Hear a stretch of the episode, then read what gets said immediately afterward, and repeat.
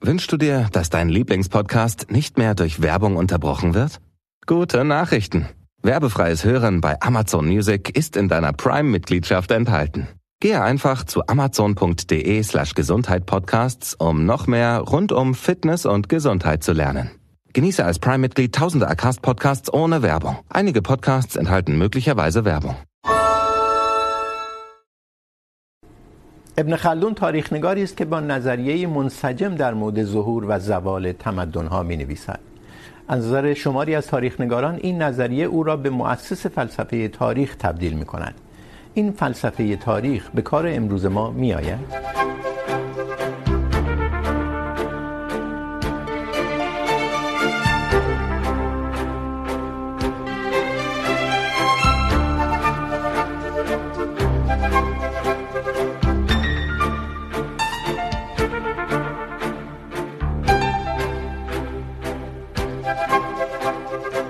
سلام. عبدالرحمن ابن خلدون ابن خلدون در قرن چهاردهم میلادی در دنیای متلاطم زاده شد. امپراتوری اسلامی در حال زوال بود. در شمال آفریقا، جایی که او به دنیا آمد، حاکمان اسلامی از یک سو از جانب قدرت‌های مسیحی اروپا تحت فشار بودند و از سوی از جانب قبایل بربر. او که به صدارت و قضاوت در رده های عالی دست یافت، در نهایت به این نتیجه رسید بهتر است بنشیند کتاب تاریخ بنویسد.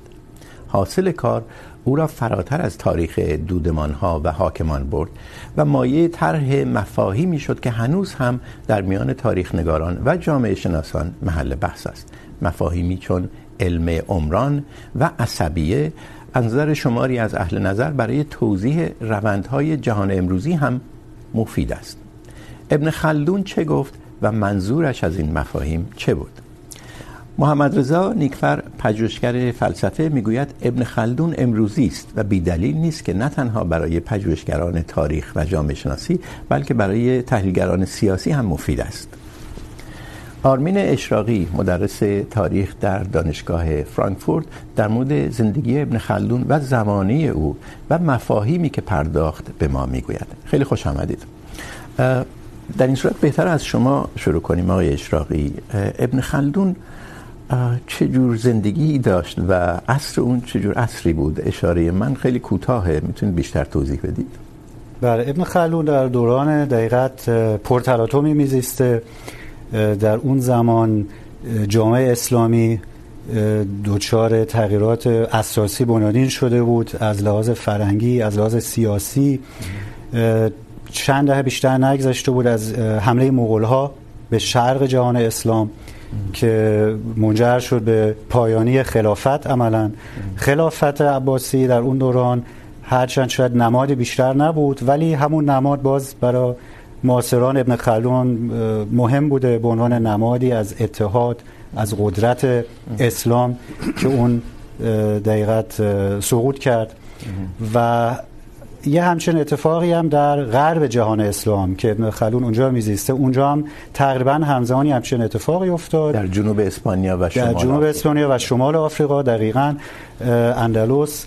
اونجا هم آخرین حکومت نسبتا متحدی که وجود داشت موحدون بودن که اونا هم سقوط کرده بودن، تقریباً همزمان با حمله مغول ها و اونجا دقیقت تجزیه شده بود اون مناطق، ملوک توائفی ایجاد شده بود که قبیله‌های مختلف، سلسله‌های مختلف با هم در منازع قدرت بودن. از اون طرف با قبیله‌های بربر درگیر بودن. اتحادی در کار نبود.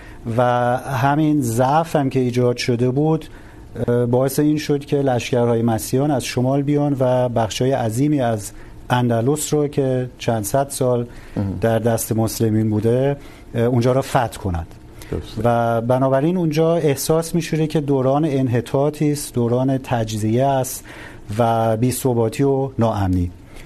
ابن خلدون هم خودش آدم سیاسی بوده.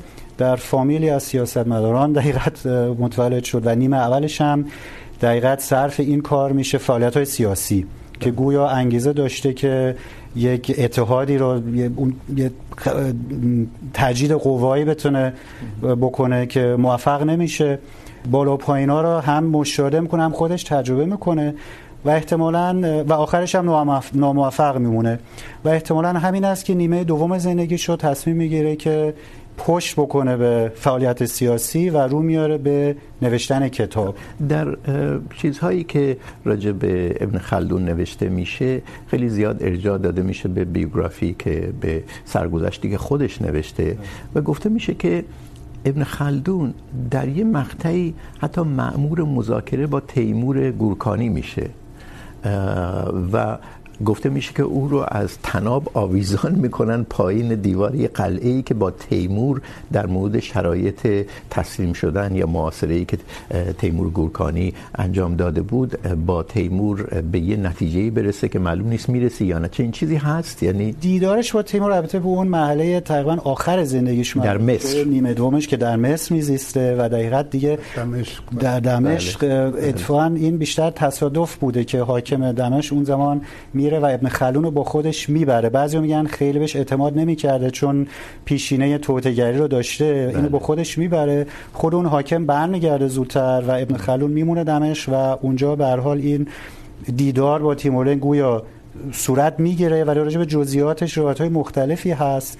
ولی پیش از این مثلا مأمور مذاکرات بوده در دوران قبلی که در شمال آفریقا بوده با یکی از سرلشکرهای مسیحی اون دوران. پیدرو. مثلا این پس هم در رو داشته دیپلمات هم بوده. بس. پس هم در خدمت ملوک مصر بوده هم در شمال آفریقا در خدمت حاکمان مسلمان اونجا ولی در نهایت سیاست رو میبوسه میذاره کنار. آیا همین فراز و فرودها باعث شده که تاریخ رو اینجوری ببینه؟ یعنی تمدن ها ظهور میکنن زوال پیدا میکنن و دنبال موتور محرک این باشه. دقیقا اینطور به نظر میرسه دقیقا. یعنی این کتابش رو که نوشته کتاب العبر یعنی کتاب عبرت ها که دقیقا تاریخ مفصلی است درباره همه ملل اسلامی غرب و شرق. و این کتاب خودش یه مقدمه داره که هم به لحاظ حجم هم به لحاظ محتوا خودش یه کتابی است و همون اسم مقدمه هم معروف است و اصلا شهرت ابن خلدون بیشتر به خاطر, به خاطر همین مقدمه است که در اون ویج چندین ویژگی داره. حالا یکیش که شاید از همه مهمتر باشه همینه که برخلاف تاریخ نگاران اسلامی قبلش و حتی بعدش صرفا به نقل رویدادها اکتفا نمیکنه. دنبال پژوهش در دلایل و عوامل سقوط یا, یا حالا به وجود آمدن تمدن یا از بین رفتن تمدن هاست و سعی میکنه ببینه آیا میتوان یه قانون عامی رو احیانا از اینجا استنباط کرد بله. و اصلا خودش مدعی میشه که این یه علم جدیدی رو داره پایه‌گذاری میکنه به نام علم عمران. بله. بسیار عالی. علم عمران و اون موتوری که میشه گفت محرک ظهور تمدن هاست عصبیه؟ به اضافه چند مفهوم مهم دیگه توی همین کتاب مقدمه طرح میشه. برای همینه که مقدمه گفته ایشون اهمیت داره. ما بگید منظورش از این مفاهیم چیه؟ در اون حداقل دو سه تا مفهوم اصلی که بیان میکنه. در مورد زمانه و زندگی ابن خلدون توضیحاتی دادن آقای اشراقی. من به اون در واقع پیوند میزنم. اون متنی که مشهور به زندگی نامه ابن خلدون که برخی میگن این زندگی نامه نیست چون اینقدر این ماجراهای زیادی داشته ولی این خیلی مختصره. ولی خیلی مهمه عنوان این بخش از این متنی که به زندگی نامه مشهور شده اسمش از تعریف به ابن الخلدون و رحلته شرقا و غربا. یعنی آره. معرفی ابن خلدون و سفر او از شرق به غرب. این در خاندانی پرورش پیدا کرده که از قرن دوم در هجری از یمن برمیخیزه و اینا مدام در حال سفر بودن. این ادیبان و فاضلان این دنیای ایرانی اسلامی که در سفر بودن پدیده های خیلی جالبی هن. سعدی رو میشناسیم ابن خلدون رو میشناسیم ابن بطوطه رو ناصر خسرو رو. که اصلا سفرنامشه ناصر خسرو که نگاه به جهان خیلی فرق میکنه با کسانی که دیگه که ثابت کنج نشستن و انسان شناسیشون اصلا فرق میکنه. بعد نگاهشون به دین و فرهنگ های مختلف، اقوام مختلف.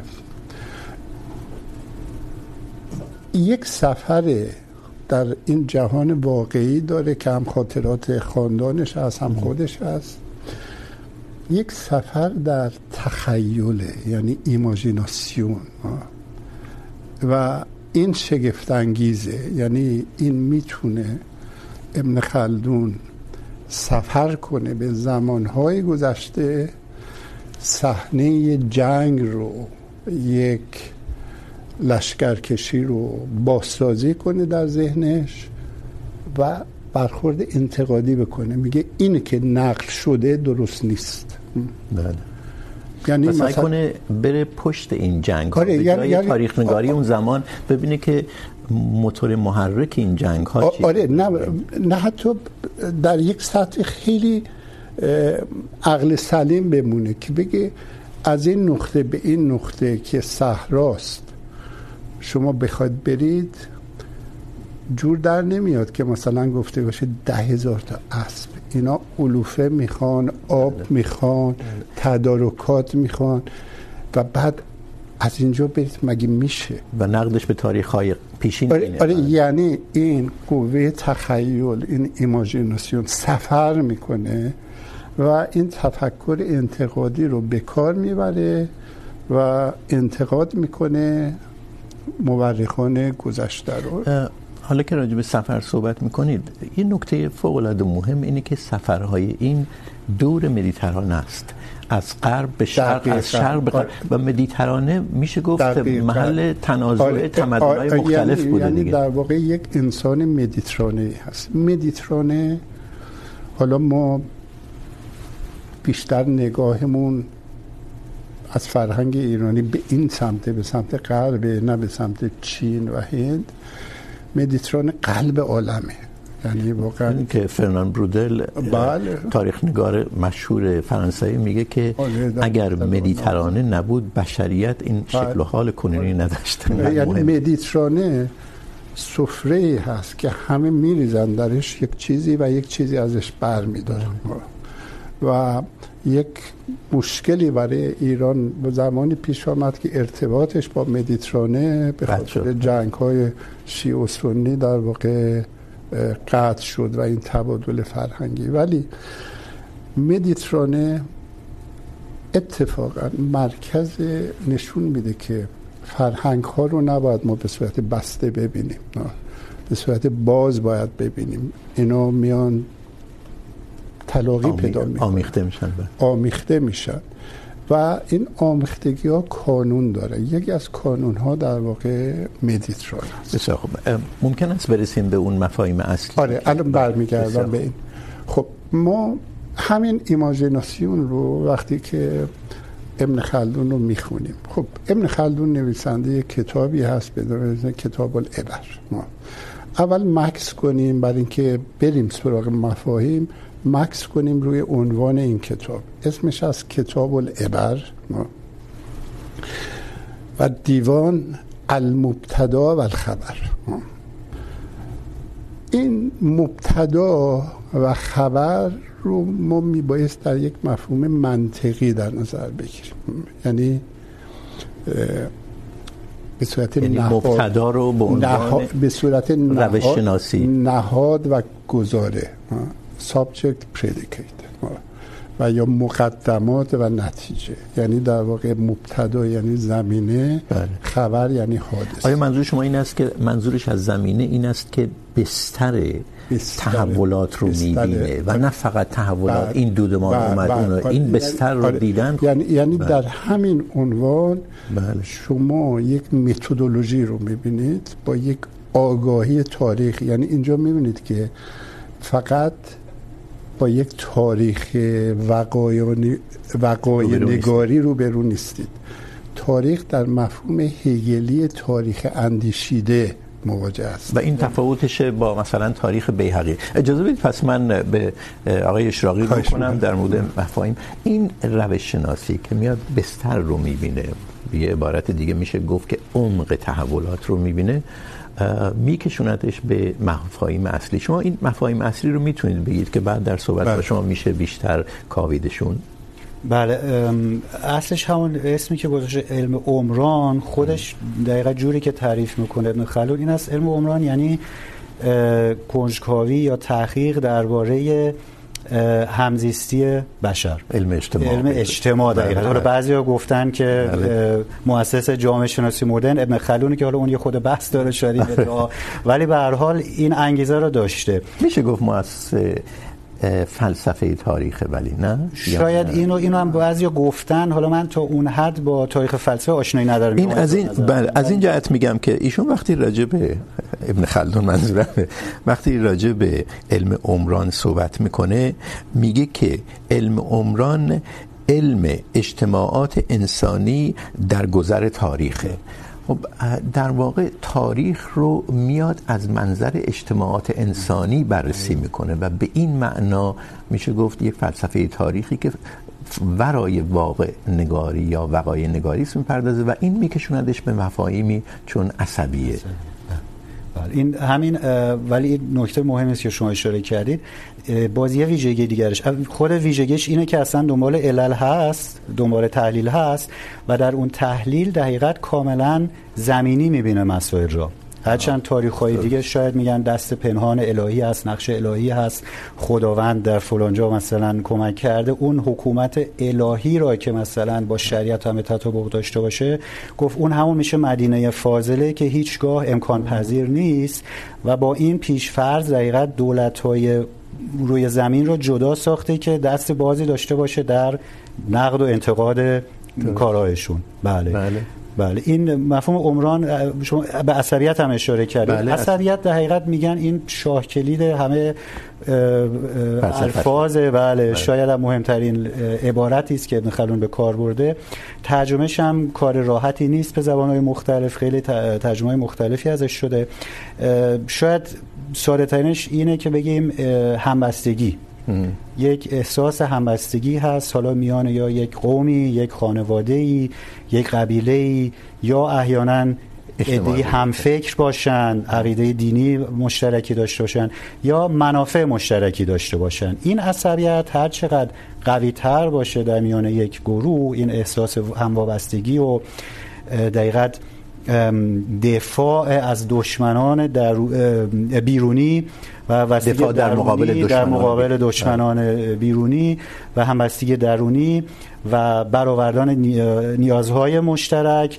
این هر چه قوی تر باشه اون قوم یا اون گروه بیشتر موفق خواهد خیلی راحت همزمان با دوران خودش میشه اشاره کرد به برآمدن مغول ها دیگه. اون همبستگی قبیله ای یه مقدار وسیعتر شد. تبدیل به یک همبستگی یا هویت متشکل قوی شد در ابعاد وسیعتر که باعث شد که یک تمدنی بسازن دیگه در عمل. یا تمدن‌های دیگر رو نابود کنن. دقیقاً نابود کنن. خودش هم دقیقاً نمونه میاره از صدر اسلام، بعد از بنی امیه نمونه از بنی عباس. به هر حال قائل به این است که اینا میان بالا و وقتی به قدرت میرسن، این گروه‌هایی که عصبیاتشون قوی هست از بادیه نشینی اینم باز از مفهوم کلیدی ابن خلدونه به شهر نشینی به ناچار میرسن. وقتی اونجا منتقل میشن به ناچار اون عصبیتشون کم میشه. زوال پیدا میگیرن به مرفه زندگی مرفه و باعث میشه گروه دیگری که اون حالا خودش از اصطلاح وحشیگری حتی استفاده میکنه اون حالت طبیعی عصبیت رو داشته باشه میان اونا, اونا بیان و اونا رو کنار میذارن بنی امیه به خصوص دوره یزید رو اینجوری تحلیل میکنه. میگه از معاویه به این سو دوچار زوال شدن بنی امیه. تجمل مخارج زیاد و بعد عباسی‌ها میان روی کار میگن اولاش خوب بودن و بعد اونا هم باز دوچار همین مشکل شدن و آخرش این باعث میشه تاریخ رو سیکلی ببینه آیه نیکفر یا نه؟ ام. یعنی حکومت ها ظهور میکنن زوال پیدا میکنن و ام. این یه سیکله یا نه؟ در ابن خلدون فراتر از این میبینه در نگاه اول آدم این سیکل رو میبینه. در نگاه دوم اگر صحبت دور قبل رو من ادامه بدم یک جور دیگه. یعنی ما این کتاب رو میخونیم. خب کتاب العبر در چاپ استاندارد عربیش هفت جلده و کتاب به فارسی هم ترجمه شده. بله. یه مقدمه داره که صحبت شد در معرفیش و اون قسمت در این به اصطلاح زندگی نامه کتاب تعریف ابن خلدون در جلد هفتم هست در مقدمه خودش شش تا فصل داره شش تا بخش داره. ما میخونیم تا انتها میریم. شروع میشه از نوع انسان شناسی که انسان چه خصوصیات تبایعش چیه به قول خودش. تبایع انسان. بله. انسان مدنی به طبع یعنی باید در جامعه زندگی کنه. جامعه خیلی لغت خوبی به کار میبره. آدم یاد هگل میفته سیستم نیاز هاست یعنی نیاز ها تاماس هابس آره بر بر بر مردم باید با هم زندگی کنن. بله. بعد محیط مطرح هست. یعنی اونجا مسئله جغرافیا مطرح میشه و در ابن خلدون شناسی بحث مفصلی است. آیا این جغرافیا گراست دترمینیزم تعین گرایی جغرافیایی داره، نداره و خودش این بحثه بود. بعد میریم بعد از این بخش که در واقع ما اینجا به نوعی فیزیک میبینیم یعنی به عنوان محیط زیست و آنتروپولوژی. یعنی انسان شناسی بله ببخشید اینکه این نکته مهمیه و از حالت فهرستگونه خارج میشیم. اینکه معتقد تبایع زشت و زیبا داره انسان و انسان ها باید با هم زندگی کنن چاره ای نیست و این میرسونتش به ضرورت ایجاد دولت یعنی نهاد سیاسی. این میشه گفت که در واقع پیش زمینه تئوری رو فراهم میاره که چند صد سال بعد تاماس هابس میگه دیگه این این تاماس هابس در میگه که لویاتان چیز ناچاره. چیز مقایسه میرسیم بهش آها. که آیا این همونو میگه یا نه؟ ترجیح اینه که زودتر برسیم. خیلی وقت نداریم. چون ما خیلی مهمه که ببینیم هر کدوم از اینا چه جایگاهی. بله. ما بعد از این میرسیم بحث جامعه و بعد یه دفعه از بحث جوامع بدوی شروع میشه جوامع ابتدایی و زندگی بدوی جوامع بدوی یا زندگی و بعد بحث سیکلی در واقع زندگی بدوی و زندگی حضری یعنی زندگی ابتدیا و زندگی فرهنگی. بعد ما وارد زندگی فرهنگی میشیم، شهر میشیم و مسئله دولت مطرح میشه و بعد زوال دولت ها و بعد تمرکز روی شهر مطرح میشه و بعد اقتصاد مطرح میشه، فنون مطرح میشه و در فصل شیش دانش مطرح میشه. بعد کتاب رو هم که میخونیم کل کتاب بر ختم میشه به یک دانشمند. یعنی در واقع ابن خلدون که این سفر از شرق به غرب رو و در ایماجیناسیون تاریخ کرده و میاد نگاه کنه.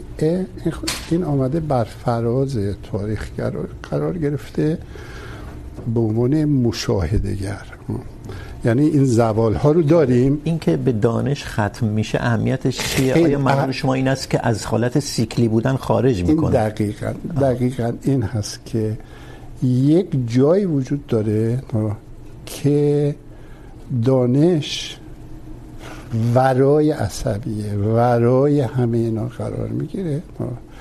و یک عنصر تداوم عنصر حفظ و تداوم میشه و جایی است که این دانشمند نشسته و بعد مشاهده میشه بسیار خوب. اجازه بده بس، پس من به این شکل از آقای اشراقی سوال کنم که این توجه ابن خلدون به دانش یه جایی خیلی جالب بود برای من. یه نظریه خیلی جدید میده.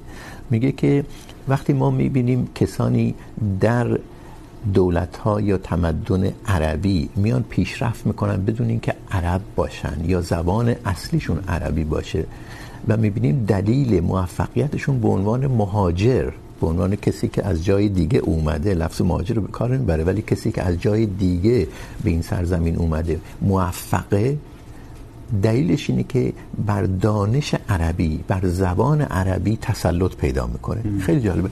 آیا این تاکیدش بر دانش به این معنیه که معتقد همه چیز در این حرکت دورانی مزمحل نمیشه. هیچ تمدنی دوباره از صفر شروع نمیکنه. بنابراین یه چیزهایی رسوب میکنه و به این معنا سیکل کامل نیست سیکل بسته نیست. چنین میشه گفت یا نه؟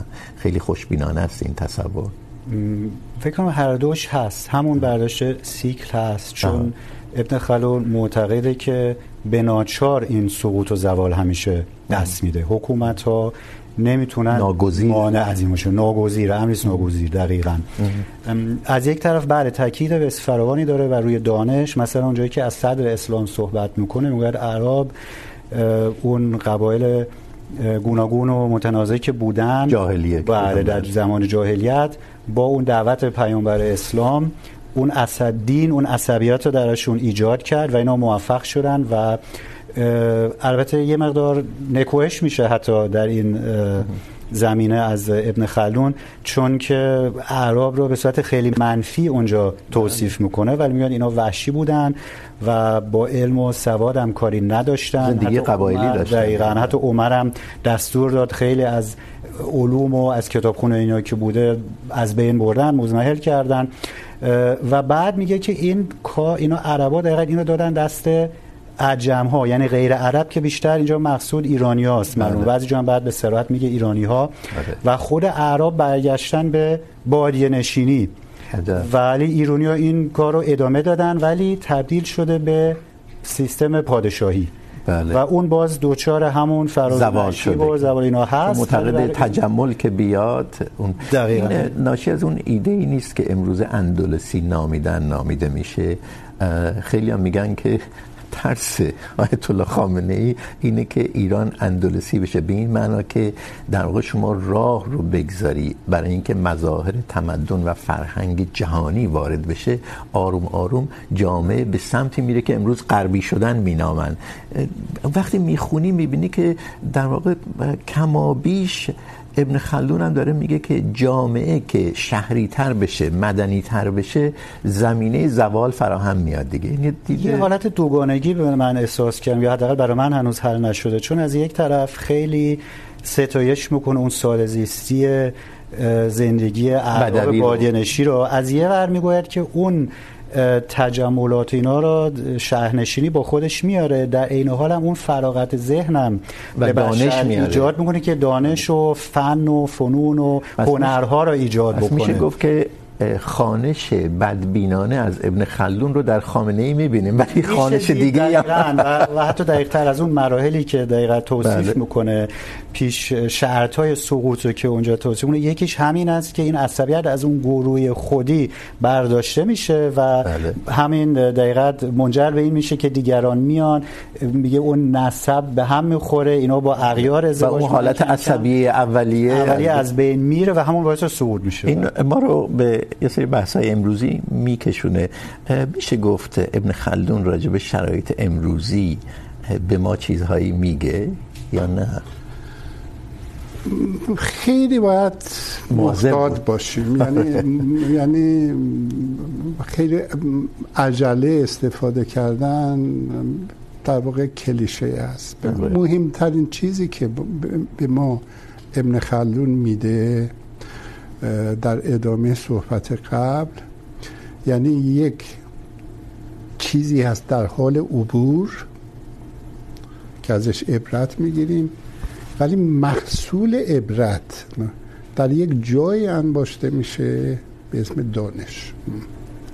یعنی بین پروسه و محصول این، ما محصول رو در اون قسمت آخر کتاب ببینیم بله. و بعد این قسمت آخر کتابه که ناظر بر کل کتابه بله. یعنی به این خاطر باید خود کتاب العبر رو سیکلی خوند بله. و بعد این لایه هاش رو در آورد اون موقع میبینیم که یک چیز گذرایی وجود داره فراز و فرود سلسله ها و بعد یک چیز ثابتی وجود داره که اون مدام ادبه بله. یعنی در واقع ادب که علم و دانش و از جمله علوم یونانی میریزن تو این ادب.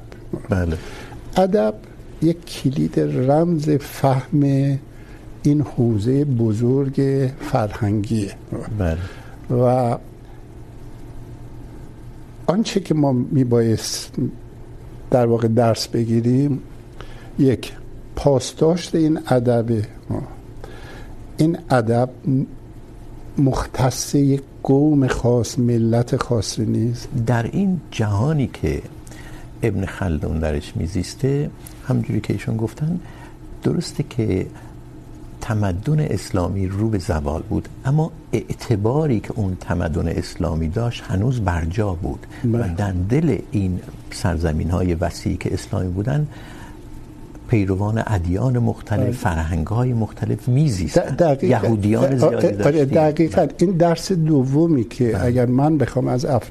چیز بگیرم از ابن خلدون بگیرم که مورخان اسلام شناسان خوب روزگار ما بهش میگن که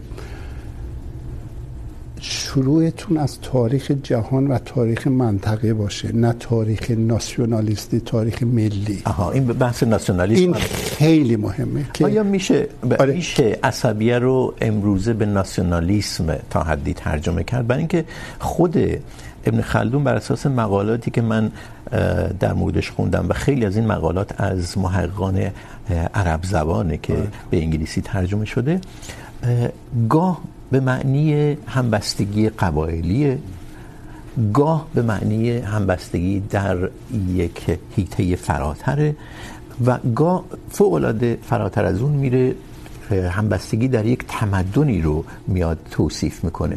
به این معنا میشه گفت که خود ابن خلدون سعی نکرده عصبیه رو خیلی دقیق معنا کنه و هیتش رو مشخص کنه. ناسیونالیسم یک پدیده مدرنه. ما با ابتدا باید بر این تاکید کنیم. یک پدیده مدرنه. و این آیدنتیتی پالیتیکس این سیاست هویت هم یک پدیده مدرنه. درست. ولی پدیده های مدرن بخشی از مصالح کهنه رو بله. به کار میبرن یا و در سازهای جدید اینا رو به قول مارکس ارواح کهن رو به یاری میطلبن وقتی میگن ارواح کهن رو به یاری طلبیدن به معنی نیست که این ارواح کهنه که اینو باعث میشه. مصالح این. آره در, در نتیجه میگیم استفاده سازنده نکنیم یعنی خیال نکنیم. اون ارواح هستن که بله. باعث شدن این کار بشه. ما باید بیایم بگیم چه نیازی چه زمینه‌ای وجود داره که این ارواح کهن رو کسانی به یاری میطلبند و از این مصالح کهن میان یک ترانسفورماسیون یک دگرگشتی صورت میگیره و به این صورت در میاد و اونجا است که عصبیه آمده در واقع خیلی کاربرد پیدا کرده که باید کما اینکه یکی از معانی خیلی پربسامدی که امروزه داده میشه برای عصبیه هویته بعد که گفته میشه که البته ابن خلدون ابتدا تحت عنوان هویت قبیلگی که مبنای خویشاوندی داشت این رو ترک کرد ولی خود ابن خلدون این رو هم یه مقدار فراتر برد. به همین دلیل که در بحث عصبیه مرتب به هویت نه ما باید توجه کنیم که عصبیه دو سو داره. یعنی به صورت بردار در نظر بگیریم. یه سو به سمت درونه که ما سه نفر رو به هم پیوند وصل میکنه ولی در این حال. یه چیزی هست که در فارسی میگیم غیرت. یعنی ما رو در برابر دیگری قرار تمام هویت ها همینه دیگه و و بعد مسئله این هست که در جهان ما اولویت غیرت در واقع هویت رو ایجاد میکنه یعنی عصبیه. یعنی اصل غیرته یعنی در قرار گرفتن. در یک محیط مورد تهدید، به هر دلیلی. الان رابطه دستگاه سیاسی با سوژه یعنی با فرد، رابطه شهروندی یا غیر شهروندیه تا رابطه ای که بر اساس عصبی اون بشه توضیحش داد. آیا معنیش اینه که مفاهیم ابن خلدون در واقع به یه شکل میشه گفت جذابن اما مال موزه ها هستن میشه یعنی رو میگن خیلی این نظر رو دارن. خود شما نظرت هر متنی که به هر حال چند صد سال ازش میگذره طبعا نمیتونه نعل به نعل تطابقش داد با شرایط دیرتر. حتی شاید در اون دوران خود ابن خلدون چه بسا جوامعی بوده که نظریات او صدق نمیکرده. همون زمان. بله مثلا چین رو نمیشناخته. بله بله. خب مثلا ابن خلدون وقتی عصبیه رو مطرح میکنه به فاصله کمتر از 100 سال ماکیاولی میاد مفاهیمی رو مطرح میکنه که کمابیش همونه. یعنی پشتوانه عصبی قدرت نظامی که در اثر این پیوند به وجود میاد دیگه. پیوند قوی که باعث میشه زورمندی ایجاد بشه. خب کسی نمیاد بگه که الان ماکیاولی به کلی بی ربطه با جامعه امروزی. در مورد ابن خلدون هم میشه گفت دیگه. ماکیاولی حداقل مطابق اون برداشت عامی که ما ازش داریم دنبال علل قدرت و حتی تو اندازه بیان میکنه که به چه نحوی میتونه قدرت رو به دست آورد و نگه داشت و نگه نگه داشت من در این مورد یه تفاوتی وجود داره بین ماکیاولی و ابن خلدون که ابن خلدون رو دیروزی میکنه و ماکیاولی رو امروزی. دو تا مفهوم در نزد ماکیاولی وجود داره بویژه در کتاب گفتارها. گفتارها درباره لوی. در دو تا مفهوم وجود داره. در شهریار هم خب. میبینیمشون که در ابن خلدون قایبه یکی مردم یکی آزادی. مردم به عنوان فائل قایبه در ابن خلدون. یعنی در واقع به عنوان عضو قبیلن. بعد میان عضو شهر میشن تجارت میکنن ولی هیچ نقش در واقع تاریخ ساز رو ندارن. یا میجنگن یا خورسندن و بعد کشته میشن برشون هم ظلم میشه. دو کلمه آزادی اصلا وجود نداره. اصلا نمیشناسه این در ماکیاولی به چه شکل هست کلمه آزادی؟ میاد میگه که هر دو رو با هم به کار میبره. این خیلی مهمه. یعنی لغت مردم و لغت آزادی هم بنیاد هستند در اندیشه ماکیاولی میگه که شهریار سلطگران توانگران میخوان سلطه کنن. مردم میخوان زیر سلطه نباشن. یعنی در واقع زیر سلطه نبودن به عنوان مفهوم آزادی مطرح میشه. ابن خلدون وقتی که راجع به علم اجتماع صحبت میکنه میگه که ما راجع به اجتماعی صحبت میکنیم که در اون در اثر گذر از مرحله بدوی به مرحله شهری یا حضری یا مدنی تعریفش متفاوته ترجمه ها متفاوته ولی در اثر این گذر ما شاهد تشکیل اجتماعاتی میشیم که در اون تقسیم کار ایجاد شده صنوف ایجاد شده و در نتیجه این تقسیم کار ما صاحب کار تخصص یافته میشیم و این مازاد ایجاد میکنه. خیلی هم میگن این چیزی که آدم اسمیت چند صد سال بعد میگه. در واقع در مورد اجتماع به معنی تشکیل شده از صنوف و افراد اعضای این صنوف حرف میزنه دیگه. ولی باز در مورد مردم فاعل تاریخ در صورتی که در البته خب ما در تفسیرهای جدید از ماکیاولی اینو برجسته میکنیم. یعنی ولی اجازه بدید اینجا مکس کنیم. در مورد فاعل اقتصادی ابن خلدون حرف میزنه. آره، آره. چون وقتی راجع به تقسیم کار. صحبت میکنه راجع به مازاد صحبت حتی در مورد مالیات حرف میزنه ابن خلدون. میگه حکومت های مستقر و شهری خرجشون زیاد میشه در نتیجه مالیات زیاد میگیرن. و برحذر میکنه حاکمان رو از اینکه مردم از مردم مالیات زیاد بگیرن. اینو اگر لفظ سیستم رو اجازه داشته باشیم به کار ببریم با احتیاط. اینجا مردم دوباره جز یک شبکه روابط بله. سیستم ولی به عنوان فائل بررسی میشه. یعنی تضاد سلطه و ضدیت با سلطه در ابن خلدون نمیبینید ولی برعکس برعکس. آنچه که ابن خلدون رو برای ما جالب میکنه ما از ابن خلدون رو به عنوان ایرانی هم باید بخونیم. به عنوان کمکی که به ما میکنه به اینکه به یک تئوری استبداد دست پیدا کنیم. یعنی ما نیاز داریم به یک تئوری استبداد. بله. برای فهم این استبداد این ستمگری و ابن خلدون چه شکل کمک میکنه به این فهم؟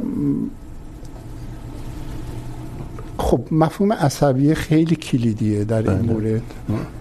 در واقع کمک در بنیانگذاری در واقع استبداد.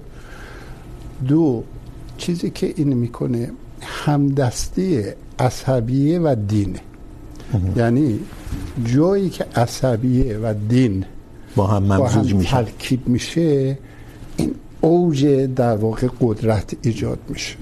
و این مثالی که میزنه به شما برمیگردیم آقای نیکفر جالبه. میگه پیامبرها صرف پیامشون کافی نبود که مؤسس تمدن ها بشن.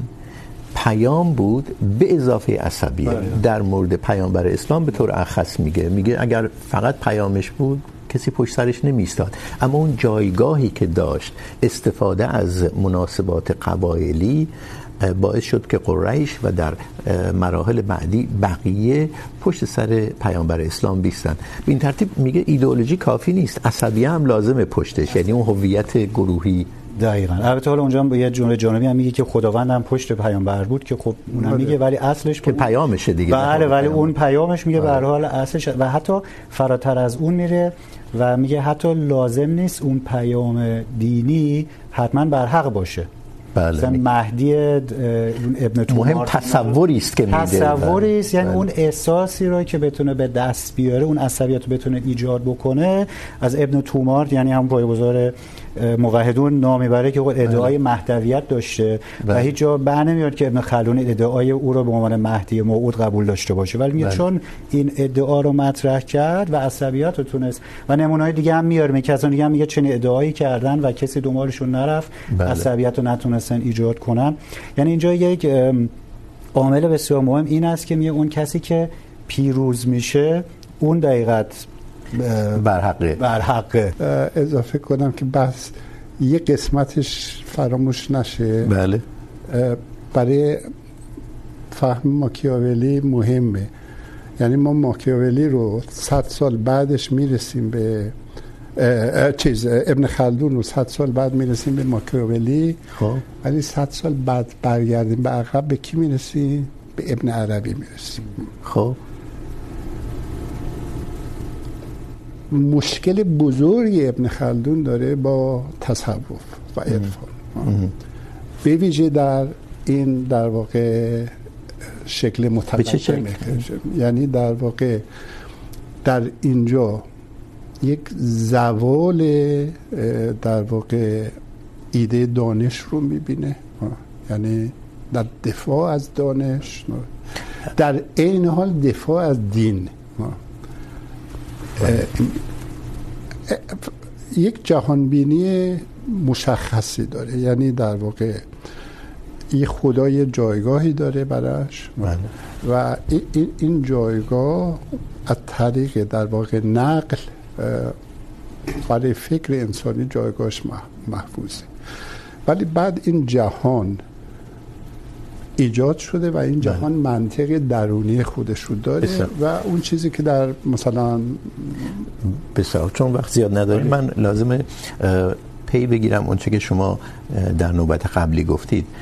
در مورد بینشی که ابن خلدون راجع به وضعیت امروز ما در ایران میده این بینش رو اگر به این شکل طرح کنیم که جمهوری اسلامی با یک حدی از عصبیه مستقر شد. یک دوز بالایی از عصبی مستقر شد.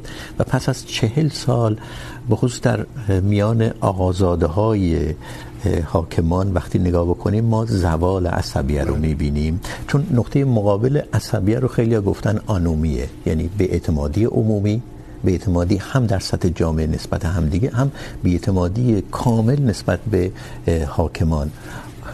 پس از چهل سال شاید چنین چیزی نیستیم. عصبیه در حال زوال نیست؟ آره. یا باز این ساده اندیشیه. این به هر حال باید بگیم که آه ما رو یاد ابن خلدون میانیم. از این فراتر نریم چون این یک کنتکست دیگه. آه. ما چیزی رو که ما رو نگران باید بکنه و اینجا هست. از این زاویه باید بریم اینه که یک اقتدارگرا یک اقتداری زوال پیدا میکنه. بله. ولی اقتدارگرایی زوال پیدا نمیکنه. و گرایش به دست قوی که بیاد و نابود کنه و اینا این این وجود داره و این در واقع اون اگه ابن خلدون باشه و ستمگری رو ادامه میده. اینجاست که من میگم من برای فهم استبداد و ستمگری باید به خیلی ها رجوع کنم. به خیلی ابن خلدون. اگه ابن خلدون باشه نمیگه که بله ما شاهد یک نوع زوال عصبیه هستیم ولی در این حال نگران این خواهد بود که یک عصبیه دیگه ممکن در حال رشد باشه. بله آره میتونه. آره یعنی در واقع یک یک اقتدار که برای خودش اقتدارگرایی بر اساس در واقع اون غیرت یعنی گفتیم ما در این روزگار بهتره از اصالت غیرت صحبت کنیم و بله. اصالت غیرت که بعد عصبیه ایجاد میکنه و دوباره روز از نو و روزی از نو و ما برای اینکه سیکل رو بشکنیم میگم ما به یک تئوری استبداد نیاز داریم بله. و از کسایی که باید بخونیم ابن خلدون یه سوال اساسی اون وقت اینجا پیش میاد این که اون عصبیت از اول چی بوده در انقلاب اسلامی اون عصبیت چی بوده؟ هویت ملی بوده؟ دینی بوده؟ حزبی بوده؟ اینه که قبلا عرض کردم مشکل اینو دقیقا تطبیق کردن نظریات ابن خلدون و ولی یه جاش که بعضی امکان داره یاد شدن چون این مربوط میشه به اون بحث قبلی جایگاه مردم. نزد ابن خلدون که دقیقا همونطور که شون فرمودن خیلی مطرح نیستن. آزادی رو هم نمیخوان. برعکس حتی میگه اینا نمیتونن در آزادی ام. زندگی بکنن. ولی یه جاش هست که الان به ذهنم رسید مردم میتونن یه نقشی داشته باشن. وقتی این مراحل تشکیل و زوال یک دولت رو میگه پنج مرحله است میگه بله. از تولد و خردسالی و میانسالی و کهنسالی و مرگ. بله. این مرحله حالا این پنج مرحله هم فکر نکنم بتون اینا رو حتی تطبیق بدیم با جمهوری اسلامی. ولی مرحله آخرش مردم یه نقشی بازی میکنن و میگوید که اون موقع است که حاکمان دقیقت فقط مشغول به خود هستن. بله. مالیات زیاد میگیرن. مالیات زیاد میگیرن. اقتصاد ویران است. امنیت برقرار نیست. دائم ترس از دشمن خارجی وجود داره. مردم ناراضی هن مردم هم دیگه اون آمادگی را ندارن که از حکام دفاع بکنن. اون عصبی پیشین رو ندارن. عصبی پیشین را اگه هم داشتن دیگه الان حداقل از دست دادن. و اینجاست میگه که مردم اون وقت ناراضی میشن و بر این میشن که این حاکم رو برکنار بکنن تا یه حاکم دیگری جایگزین اون کنن. چون میگن اون دیگه اون نیاز عصبیت و ابن خلدون میگه عصبیت دقیقاً میطلبه دولت رو بله. لازمش هست و وقتی اون حاکم این نیازهای مردم رو نتونه برآورده بکنه خود اون عصبیت به ناچار باعث میشه که دنبال یک حاکم دیگری یک دولت دیگری بگردن. این دولت قبلی اون وقت هست که به مزدوران مثلا از خارج از از بیرون دست میزنه اینا رو میاره با خشونت سعی میکنن و میتونن احیانا تمدید هم بکنن ولی یه تشبیه میکنه آخرش میگه که این مثل یه شمع است که اون قدرت نمایی آخر یه همچین دولتی در یا حکومتی در حال سقوط این است مثل اون شمع اون آخرش که خاموش میشه, خاموش میشه. یه برق دیگه میزنه و خاموش میشه اینو به این تشبیه میکنه. و در این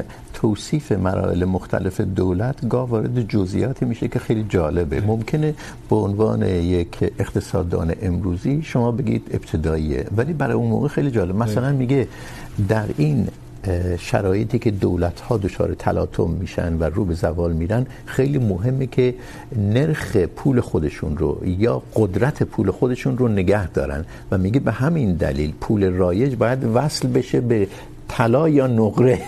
و حتی مقدارش هم میده که میگه مثلا چند درهم باید متناسب با چند مسقال طلا باشه. تلاش ها برای این که در واقع معنیش امروزی این است که تورم رو تا حد زیادی در واقع کنترل کنن حال چرخش باشه سرمایه دولت میگیره مالیات دوباره باید اینو برسونه به نوی به شهروندان. شهروندان باز رو خرید بکنن دوباره این پول باید دائم در چرخش خیلی توجهش به در واقع انسان اقتصادیه به این معنا میشه گفت که برای همین خیلی از اقتصاد حال مشروعیتش به نوی از مردم حالا شاید مشروعیتش هم نه ولی به هر حال راز ادامه حیات یک دولت با رضایت مردم. و اینکه نیازهای مردمتون نزدیکش میکنه به اون مفهوم هژمونی؟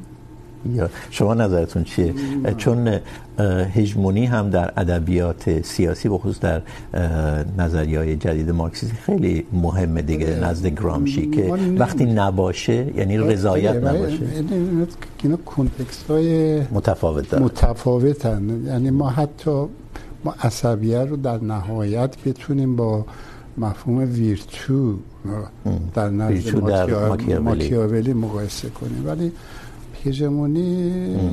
نه یعنی هژمونی. زنده کردن ارواح پیشینه. آره آره یعنی میتونه در هژمونی زنده کردن ارواح پیشین هم بیاد درش نقش ایفا کنه. ولی این مفهوم جدیده و بله. علتش این است که سیاست دوران کهن سیاست جانبداری بر اساس ایده نیست بر اساس مذهب هست. ولی بر اساس ایده سیاسی نیست و بر اساس ایده اجتماعی طبقاتی هم نیست. در نتیجه ما مفهوم هژمونی یک ایده سیاسی است یک ایده طبقاتی است و در نتیجه دنیای دیگه است. خیلی ممنونم. به آخر پرگار این هفته میرسیم. تشکر از اینکه این بحث رو تماشا کردید و شنیدید و همینطور از مهمانهای برنامه محمد رضا نیکفر و آرمین اشراقی.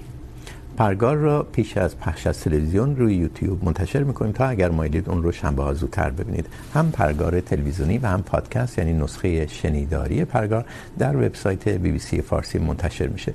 پادکست برنامه که اندکی طولانی تره و صحبت خودمونی آخر برنامه به اون اضافه میشه رو در کانال تلگرام بخش فارسی بی بی سی هم میتونید دریافت کنید. این چند دقیقه اضافه پادکستی رو به طور تصویری روی اینستاگرام بی بی سی فارسی هم منتشر میکنیم. روز و شب بر همه شما خوش.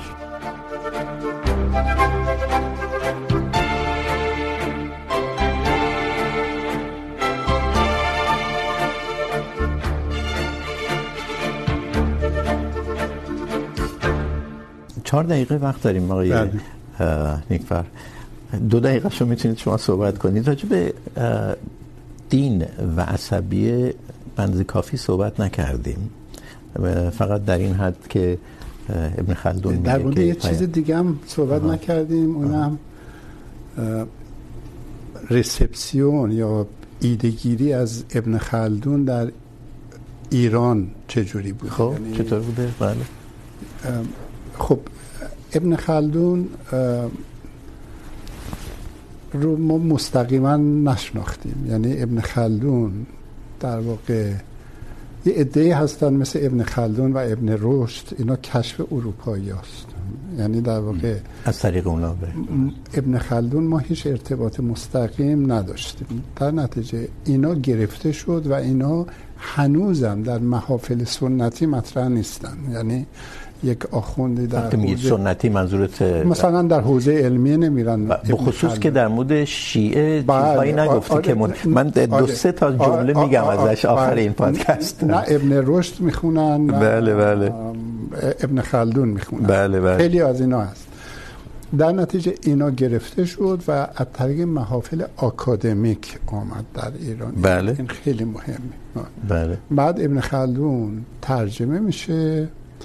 بعد کسی که ابن خلدون رو معرفی میکنه آقای صدیقی هست در دانشگاه علوم اجتماعی. البته در این چند سال اخیر جواد طباطبایی نوشتر و, و بعد شروع میشه به تدریج. ولی باز متناسب با موجهایی که از خارج میاد. ولی آیا میخواید به این برسید که فهم دقیقی نداریم ازش به همین آره دلیل؟ نه. چند نفر رو باید خیلی جدی بگیریم که من به طور مشخص یکی از احمد اشرف اسم میبرم و در بحث شیوه تولید آسیایی و فیودالیسم در ایران که در بحث اون حتما باید به ابن خلدون رجوع کنیم ببینیم در ایران چه وضعی بوده. ای و هما کوتوزیا یعنی در بحث جامعه موقت و جامعه کلنگی و بحث یه حدی از همین در واقع بله. اونجا هست میبایست این دوتا رو باید با هم بخونیم. اینو هنوز دوتا جدی ترین کسانی هستن که برای ما مهمن وقتی که روی ابن خلدون کار بله.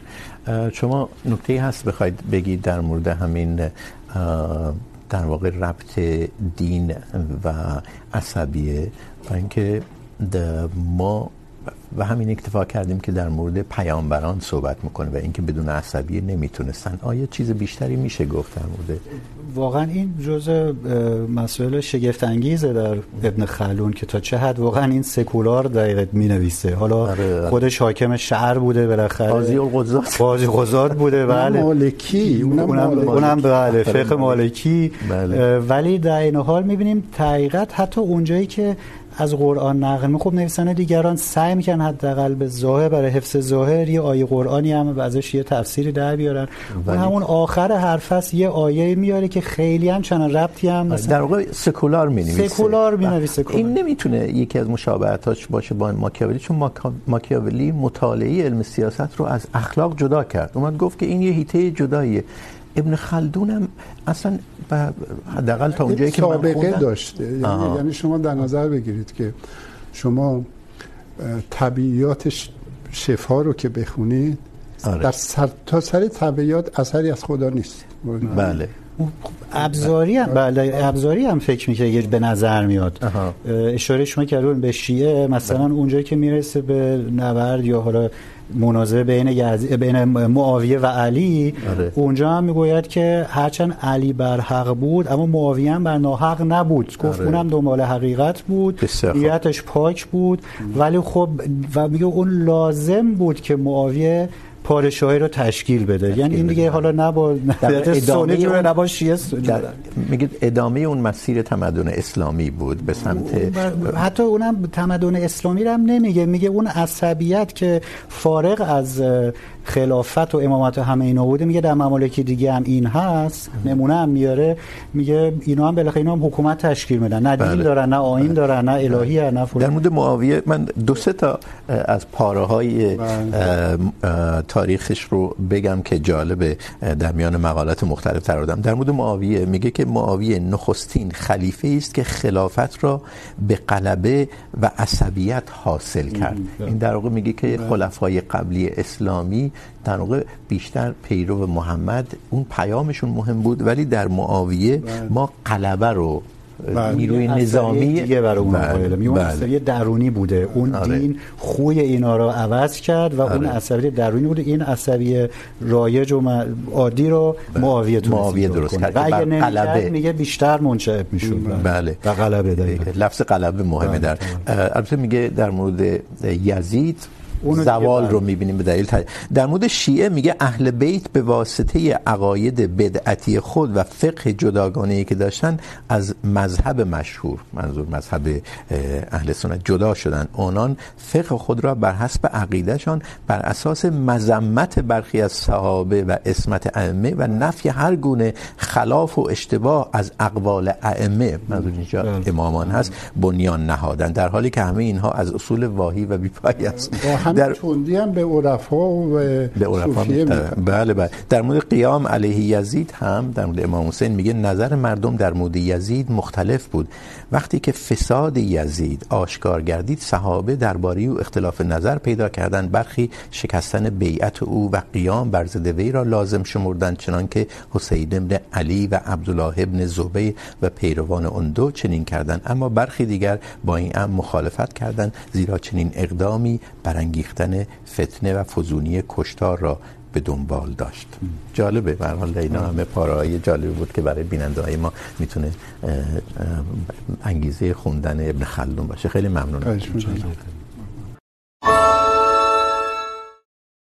Wünschst du dir, dass dein Lieblingspodcast nicht mehr durch Werbung unterbrochen wird? Gute Nachrichten.